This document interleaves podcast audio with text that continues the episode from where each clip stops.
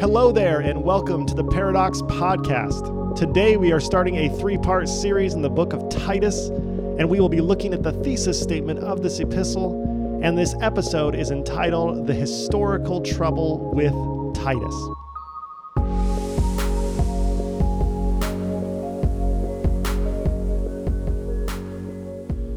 The thesis statement for Titus is found in Titus's last chapter, chapter 3, verses 1 and 2.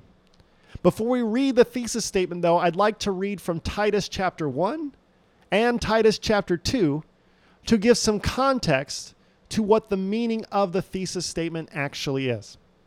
So, with that in mind, let's begin in Titus chapter 1. We'll begin by reading verses 1 to 4 we read Paul, a servant of God and an apostle of Jesus Christ, for the sake of the faith of God's elect and the knowledge of the truth that is in accordance with godliness in the hope of eternal life that God, who never lies, promised before the ages began. In due time, he revealed his word through the proclamation with which I have been entrusted by the command of God our Savior to Titus, my loyal child in the faith we share. Grace and peace from God the Father and Christ Jesus our Savior. So, in that long one sentence introduction to the letter, the author identifies himself as Paul, writing to a man named Titus and writing with grace and peace. From there, we read verses 5 and 6 in chapter 1. Paul writes, I left you behind in Crete for this reason, that you should put in order what remained to be done, and you should appoint elders in every town as I directed you. Someone who is blameless, married only once, whose children are believers, not accused of debauchery, and not rebellious.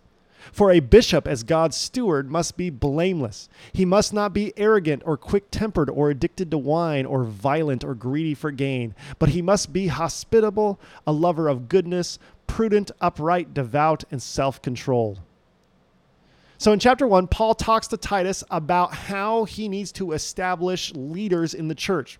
And these leaders in the church need to be good people who meet very specific qualifications. From there, then, in chapter 2, Paul writes to Titus about the congregation and how the congregation should act and behave in response to their Christian faith. In chapter 2, verse 2, Paul writes to Titus Tell the older men to be temperate, serious, prudent, and sound in faith, in love, and in endurance. Then Paul writes to Titus about how the women should behave, and he writes, Likewise, tell the older women to be reverent in behavior, not to be slanderers or slaves to drink.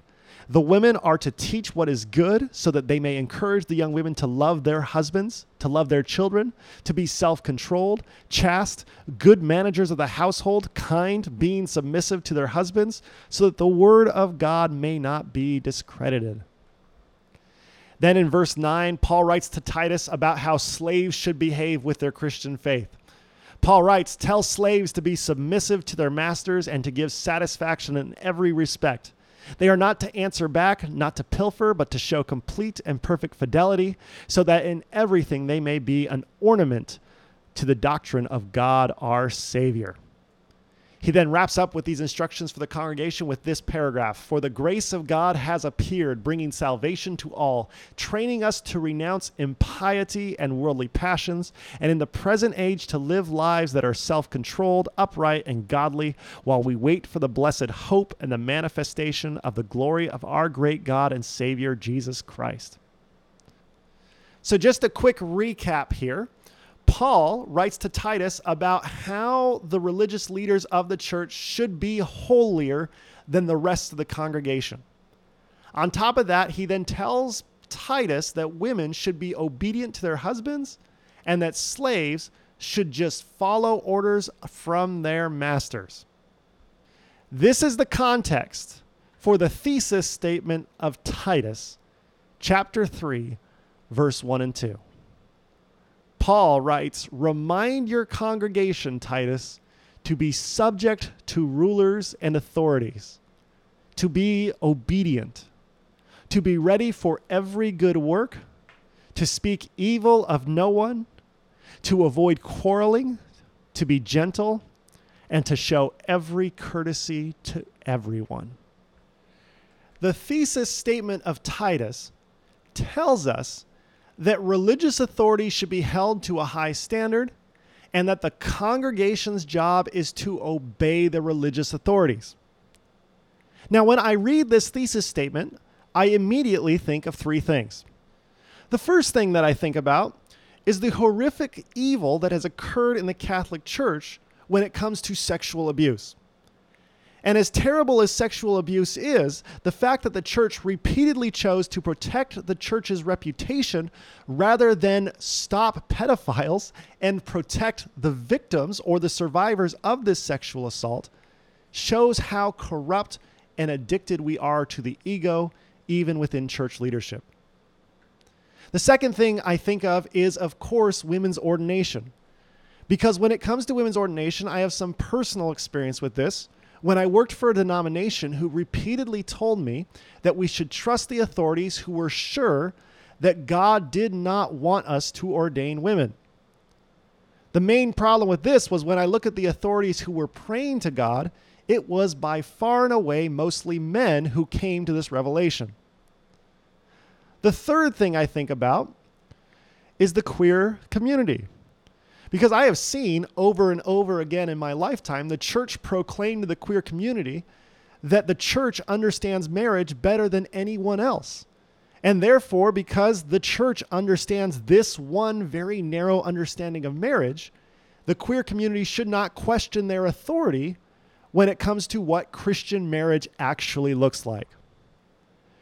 With those three stories in mind, I'd like for us to read the thesis statement of Titus again.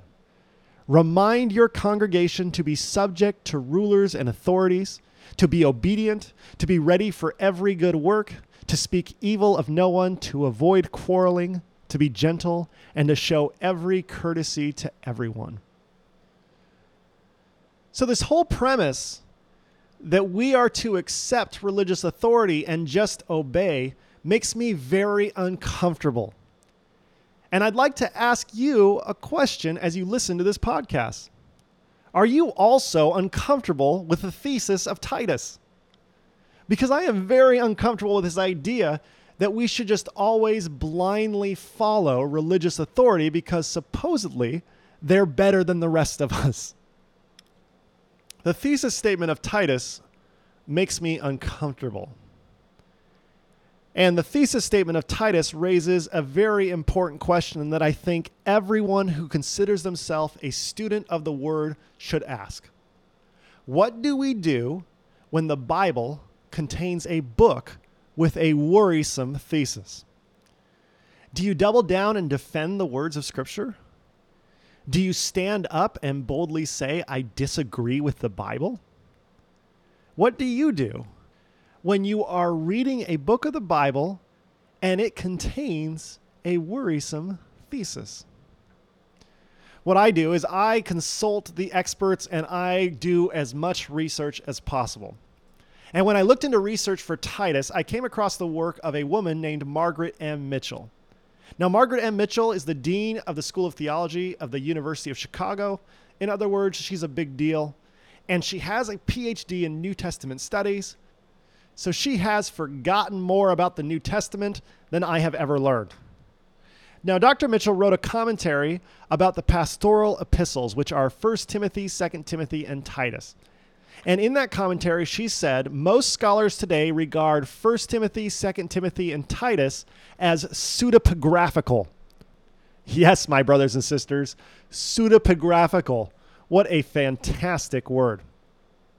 Of course, I had to look up what pseudepigraphical meant. And when you look it up in the dictionary, pseudepigraphical means the ascription of false names of authors to works. In other words, Dr. Mitchell is saying Paul probably did not write Titus.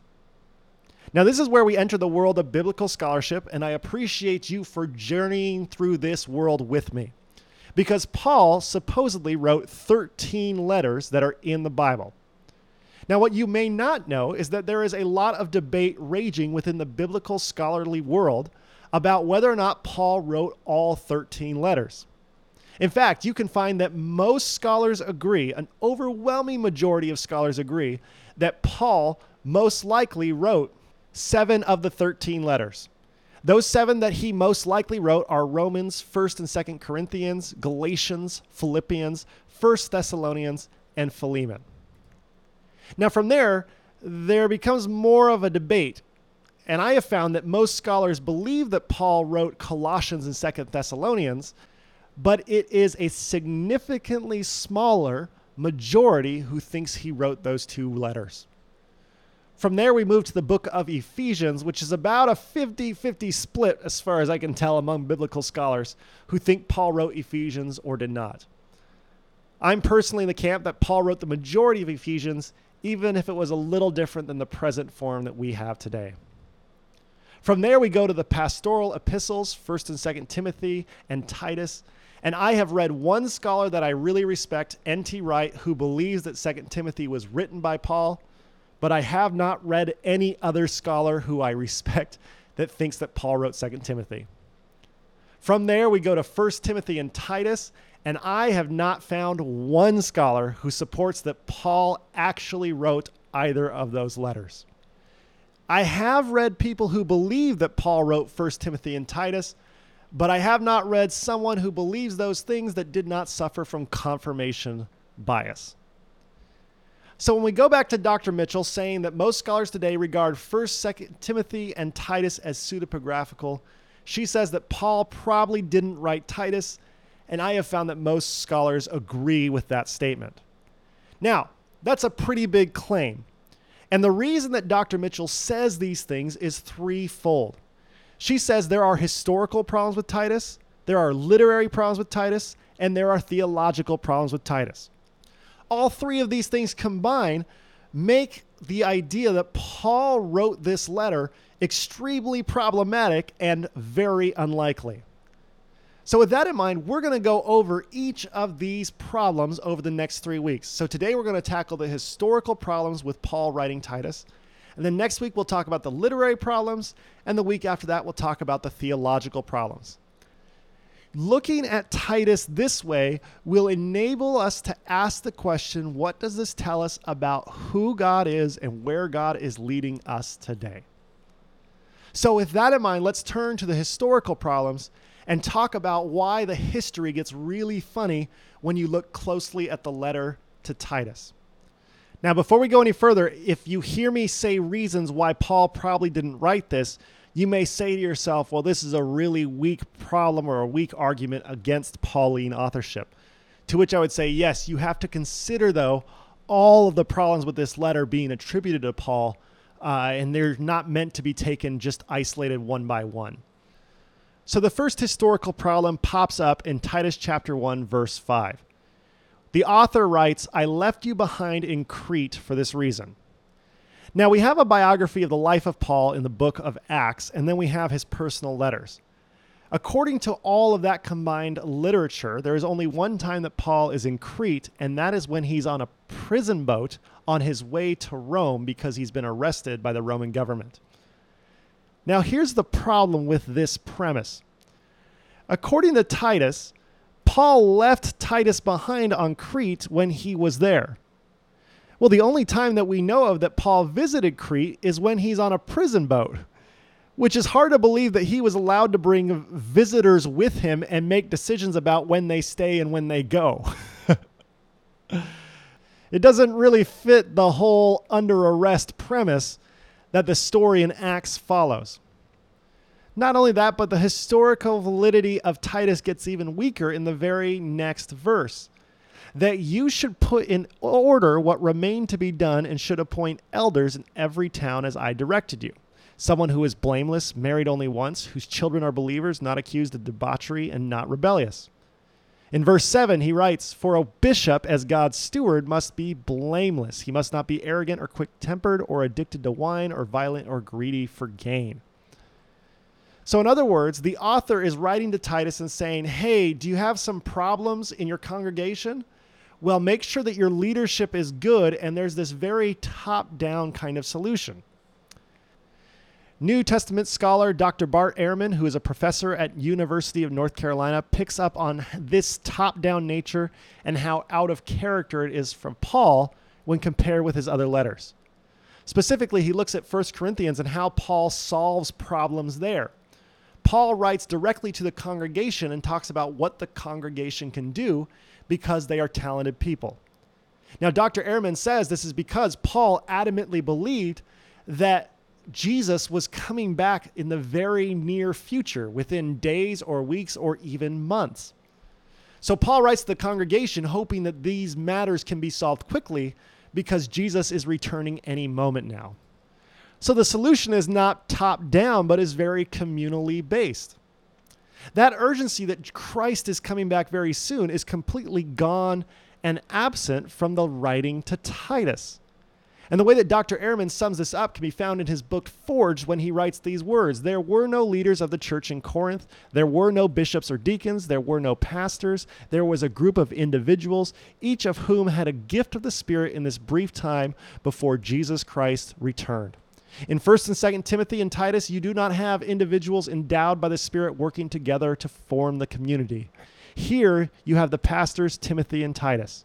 You have the church leaders, bishops, and deacons. You have hierarchy, structure, organization. That is to say, you have a different historical situation than you had in the days of Paul. If you expect Jesus to come back soon, say sometime this month, there is no real need for a hierarchical system of organization and leadership. In other words, Dr. Ehrman says if you thought that Jesus Christ was coming back in a month, would you really spend a lot of time setting up church structure? Uh, I don't think so. Compound that point with the fact that most scholars point out that bishops didn't show up until the second century CE, 50 years after the death of the life of Paul. And you realize that the fact that Paul is writing about bishops becomes very historically problematic. So, when you consider that Paul, or the author of Titus, is telling us that Titus was left behind in Crete even though Paul was a prisoner, and that Titus is expected to establish this church hierarchy that Paul never believed in, you can start to see how the book of Titus is riddled with historical trouble. This idea that Paul wrote Titus is very problematic. And if you're hearing this podcast and you're feeling a bit defensive about all of this, a question I would like to ask you is well, what happens if Paul didn't actually write Titus? What happens to this writing and the Bible as a whole and your understanding of the Bible if some other guy wrote the book of Titus? Well, I think there are two implications we need to consider about what happens if Paul didn't actually write Titus. The first one is this Paul lived 2,000 years ago in the first century CE, going around and traveling and spreading the good news of Jesus more than any other apostle. About 330 years after he died, there was a major church council that happened in Tunisia. This was the Council of Carthage, and it took place in 397 CE. Now, this council is very important because they acknowledge what books Christians were using in the late fourth century to give authority to their spiritual lives. From there, the Council of Carthage voted on a list of 27 books that would eventually become the New Testament that we have today. Now, if you look at the 27 books in our New Testament as verified by the Council of Carthage, you may ask yourself this question Why? Why did the council pick these books? And the answer is all of these books were written by people who knew Jesus, with the exception of Luke, who knew Paul quite dearly. This is a big deal because this is what justifies these books being in the New Testament. Now, what's surprising about this is a few years ago, we studied the book of Hebrews. And I stood up on the stage of Paradox and on this podcast, and I said that we don't know who wrote Hebrews. And while scholarship today has revealed that it's very unlikely that Paul wrote the book of Hebrews, back 1600 years ago at the Council of Carthage, people really believed that Paul wrote Hebrews, and that's why it was included in the New Testament canon. This leads us to our first implication about what happens if Paul didn't write Titus. Because the only reason that Titus is in the Bible is because people believed it was written by Paul. And so when we ask what happens if Paul didn't write Titus, the implication is well, then the authority of Titus is called into question. The only reason this council so long ago felt that Titus should have authority is because it was written by Paul. So when I come along and tell you that Paul didn't probably write Titus, you think to yourself, well, should this book have any authority at all then? Which brings us to the second implication, and this one is something that Christians feel much stronger about. The second implication has to do with the book of Hebrews and the series that we did in Hebrews not too long ago. Because once again, I stood up and said Hebrews probably wasn't written by Paul. Now, to show you why people cared less about me saying that with Hebrews versus Titus, all we have to do is read the first verse in each book. Hebrews 1 1 reads, Long ago, God spoke to our ancestors in many and various ways by the prophets, but in these last days, he has spoken to us by a Son. Titus 1 1, on the other hand, says, Paul, a servant of God and an apostle of Jesus Christ. And then it goes on to tell us that Paul wrote this letter to Titus. In other words, people cared less about Hebrews because Hebrews does not claim to be written by Paul. So when we ask the question, well, what happens if Paul didn't actually write Titus? The second implication, which Christians care more about, is that the biblical text then tells us something that is untrue. Titus tells us it was written by Paul. And when a pastor comes along and says, eh, it's probably not true, you may be thinking to yourself, well, you're saying the Bible says something that's not true? To which I would respond, of course. There are several statements in the Bible that are not true. And at one point in my life, I believed that everything the Bible said was 100% true. And I found the only way to believe that wholeheartedly was to never read the Bible. Now, if you have this sense that if there is one inaccuracy or if there is one statement that the Bible says that is untrue, then the whole Bible then is a wash and we should just throw it out because we can't trust any part of it. I would tell you that is a false dichotomy given to you by the church.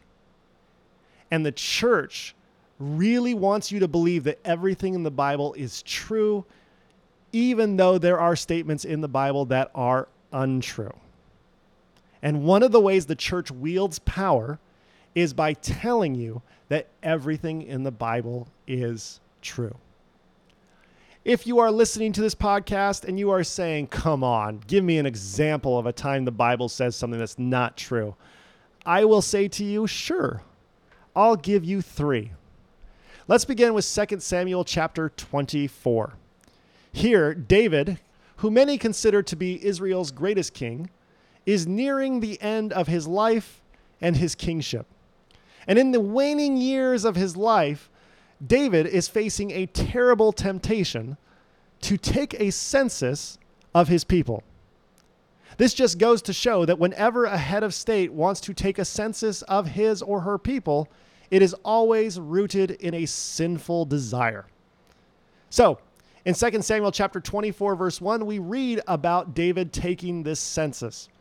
The words are again, the anger of the Lord was kindled against Israel, and the Lord incited David against them, saying, Go, count the people of Israel and Judah. So, according to 2 Samuel, we read about how God is angry with Israel, and so God tempts David to sin. Now, you don't have to be a biblical scholar to know that if you have an all loving, all powerful, all good God tempting people to sin, it creates a lot of theological conundrums. A handful of centuries later, the Jewish people are looking back at their history and they realize their theology does not match their historical experience. So what they do is they rewrite their history in two books called 1st and 2nd Chronicles and they tell the stories that are found in 1st and 2nd Samuel and 1st and 2nd Kings. So in 1st Chronicles they pick up on this conundrum of a good God tempting people to sin and they change their history to match their theology. In 1 Chronicles 21 1, we read about David taking a census, but it's a very different story. The words we read are this Satan stood up against Israel, and Satan incited David to count the people of Israel. I don't know if you know this, but there is a really big difference between Satan and God. And here in 2 Samuel, the Bible tells us that God tempted David, but in 1 Chronicles, we hear about how Satan tempted David. Now, you may think that 2 Samuel is right, or you may think 1 Chronicles is right, or you may think they are both wrong.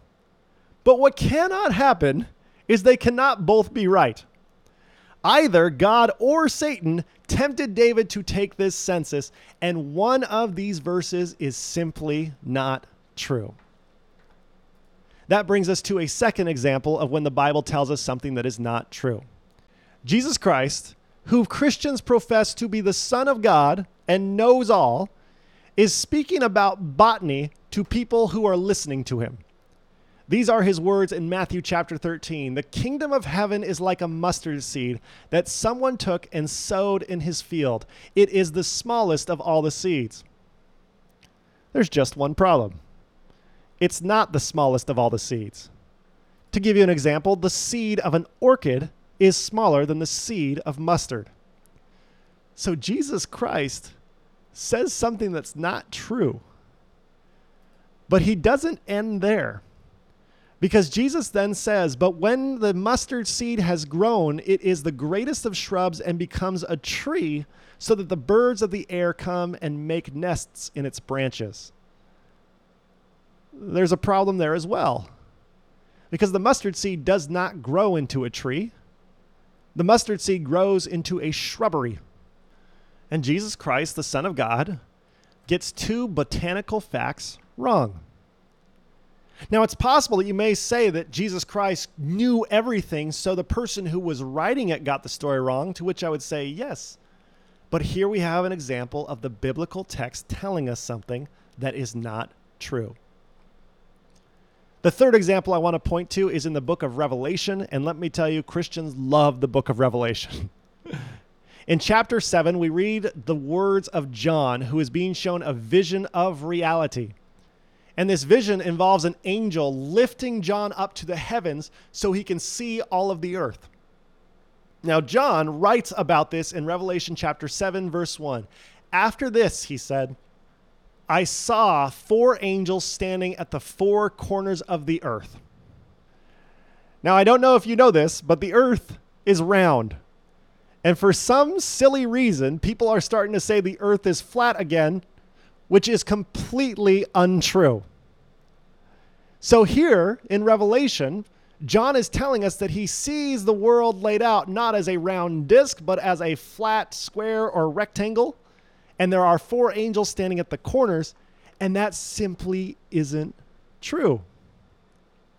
And it's here that you may be hearing these three different examples and saying to yourself, well, if the Bible's not true, then I can't trust any of it. Once again, that is the church pushing you into a corner because the church can hold power over you if you believe this. If this leaves your head spinning and you're looking at the Bible saying, What do I do with the Bible then? I would tell you that you need to redefine what this book actually is. Now, I am not anti Bible. I've dedicated my life to studying the Bible and to loving God. And I'd like to share with you my definition of the Bible. I've said this before on this podcast, but it's a definition that's really helped me through a lot of situations because I like words like 100% and accurate. And you may find this definition to be very helpful. You may find it not helpful at all. It's totally fine. But I want to tell you what I've found the Bible to be. The Bible is 100% accurate in the way a people group perceived God over multiple generations. Every corner of the Bible fits under this definition. And whether Paul wrote one part or Paul wrote another part is irrelevant compared to that ultimate testimony of people trying to understand and perceive who God is in their current context. So, when we ask the question, what happens if Paul didn't actually write Titus? The authority of Titus is called into question, to which I would respond with just one word good. This is a worrisome thesis. The idea that we should just obey religious authority is problematic. So we should call the authority of Titus into question. The second implication, the biblical text tells us something that is untrue, is something that we all need to be aware of. Because even if you were to tell me, I believe that Paul wrote Titus, I think the thing that we can all agree on is there are times that the biblical text tells us things that are simply untrue. Now, between those two things, someone may hear this podcast and say, okay, Craig, so are you saying that we should take Titus out of the Bible? To which I would respond, no, don't do that. That's a terrible idea. Because when you consider what Titus says, this idea that we should blindly accept the authority of religious leaders, I got to tell you that I read that and I say, mm, that doesn't sound like Paul. And it's in that moment that we have to remember that the inclusion of Titus in the Bible dares us to think critically about who Paul actually was. Now, I know a lot of Christians who can talk about Paul's conversion story on the road to Damascus, but very few Christians can talk about the work of Paul on his three groundbreaking, earth shattering mission trips. And when you look at what happened to Paul when he was forced out of Jerusalem and no one wanted him, he went out to synagogues across the Western world and tried to preach the good news of Jesus. And the synagogues hated him for that. So after some time and getting beaten and chased out of towns, he said, Enough with the religious people. I'm going to the pagans. And when he goes to the pagans, he doesn't go to them and say, Hey, convert to my religion and you'll find God.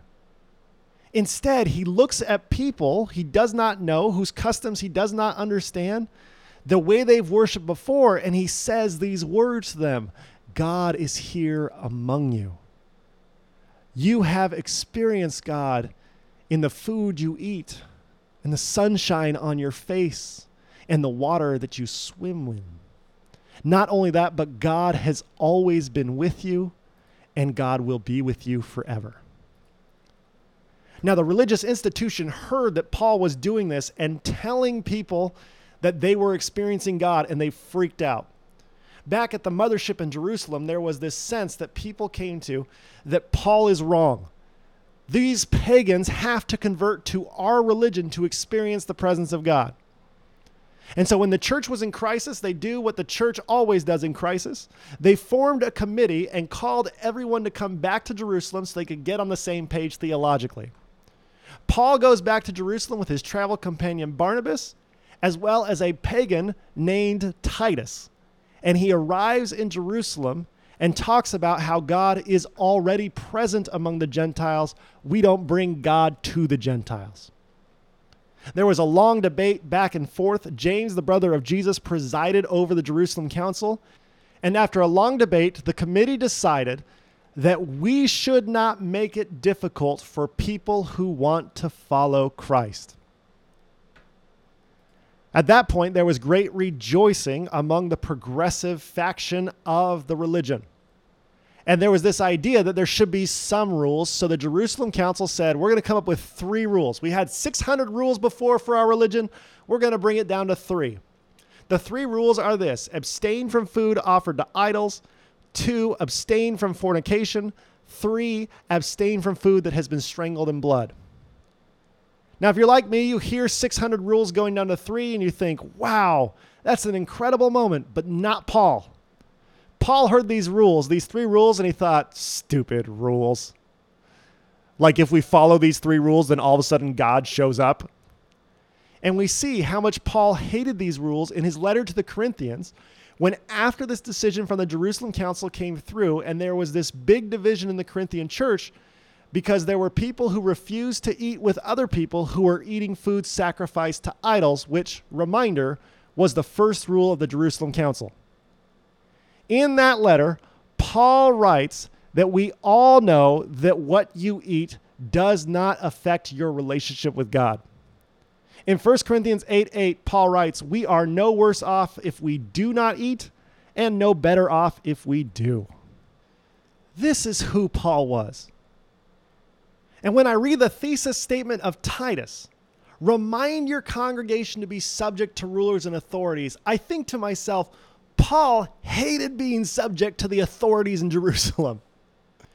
To be obedient. Paul was not obedient. to be gentle. Gentle and Paul do not go together. To avoid quarreling. Paul quarreled with people on behalf of those who were oppressed or looked down upon by religion. And when we read that thesis statement, if you have a picture of who Paul is in your mind, you know that thesis statement does not fit with that picture. And so the question you have to ask is who was Paul? And if I could narrow the life story of Paul down to one sentence, the best I can come up with is this Paul was a rebellious humanitarian who gave his lifeblood for the inclusion of those his religion deemed as unlovable by God. And the entire letter to Titus is the exact opposite of that. Titus is about establishing authority and talking about how your religion and your position in that religion makes you better than everyone else. The letter to Titus is very interested in maintaining the status quo. The letter to Titus tells people who are underneath or overrun by the system to stay down because that's the way God wants things. And I think what the letter to Titus picks up on is one of the greatest temptations that every religious person faces. Whenever we practice religion, we are tempted to believe that our religion makes us better than everyone else. And when you compare and contrast that with the life of Paul, you realize that Paul had very little interest in being better than others. Paul, on the other hand, wanted to include those that his religion told him he was better than. so the question that Titus asks us is twofold, and this is the most practical application we can take from the thesis statement of Titus. Does my religion inspire me to believe that I am better than others? Or does my religion inspire me to see the presence of God among others? Because if we believe in the same way that Paul believed, that God is already present among others, then every person, no matter how different they are from us, can ultimately teach us something about God and can be viewed with love rather than suspicion. My brothers and sisters, may we see and embrace Jesus Christ in all.